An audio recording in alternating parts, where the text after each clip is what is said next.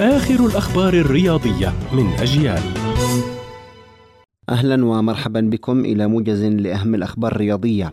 قال مدرب ليفربول يورجن كلوب إن إظهار الدعم لكريستيانو رونالدو خلال فوز فريقه على مانشستر يونايتد كان لقطة المباراة حيث وقف المشجعون لمدة دقيقة للتضامن مع النجم البرتغالي بعد وفاة طفله الرضيع. ولم يشارك رونالدو في هذه المباراة بعد وفاة طفله وانتهت المباراة بفوز ليفربول بأربعة أهداف نظيفة. حث رئيس نادي برشلونة خوان لابورتا اللاعبين على استعادة عقليتهم في المرحلة الأخيرة من الموسم قائلا يتبقى لبرشلونة سبع نهائيات ليكون على الأقل في الأبطال. وفي المؤتمر الصحفي لتقييم الحضور الهائل لمشجعي انترخت فرانكفورت في إياب الدوري الأوروبي طلب رئيس النادي دعم الجماهير لمساعدة الفريق في المرحلة الأخيرة من الموسم.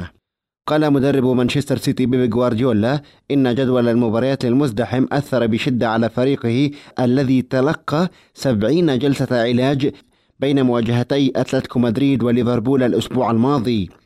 وتضمنت آخر أربع مباريات للسيتي خوض مواجهتي الذهاب والإياب أمام أتلتيكو مدريد بالإضافة إلى مباراتين في الدوري الممتاز وكأس الاتحاد الإنجليزي أمام ليفربول وكلها كانت في غضون 12 يوماً. وقال غوارديولا إن الأطباء وضعوا طاولات تدليك على جانب الملعب لعلاج اللاعبين أثناء التدريبات قبل مباراة كأس الاتحاد الإنجليزي. كانت هذه أبرز الأخبار الرياضية. كنت معكم محمد سمحان.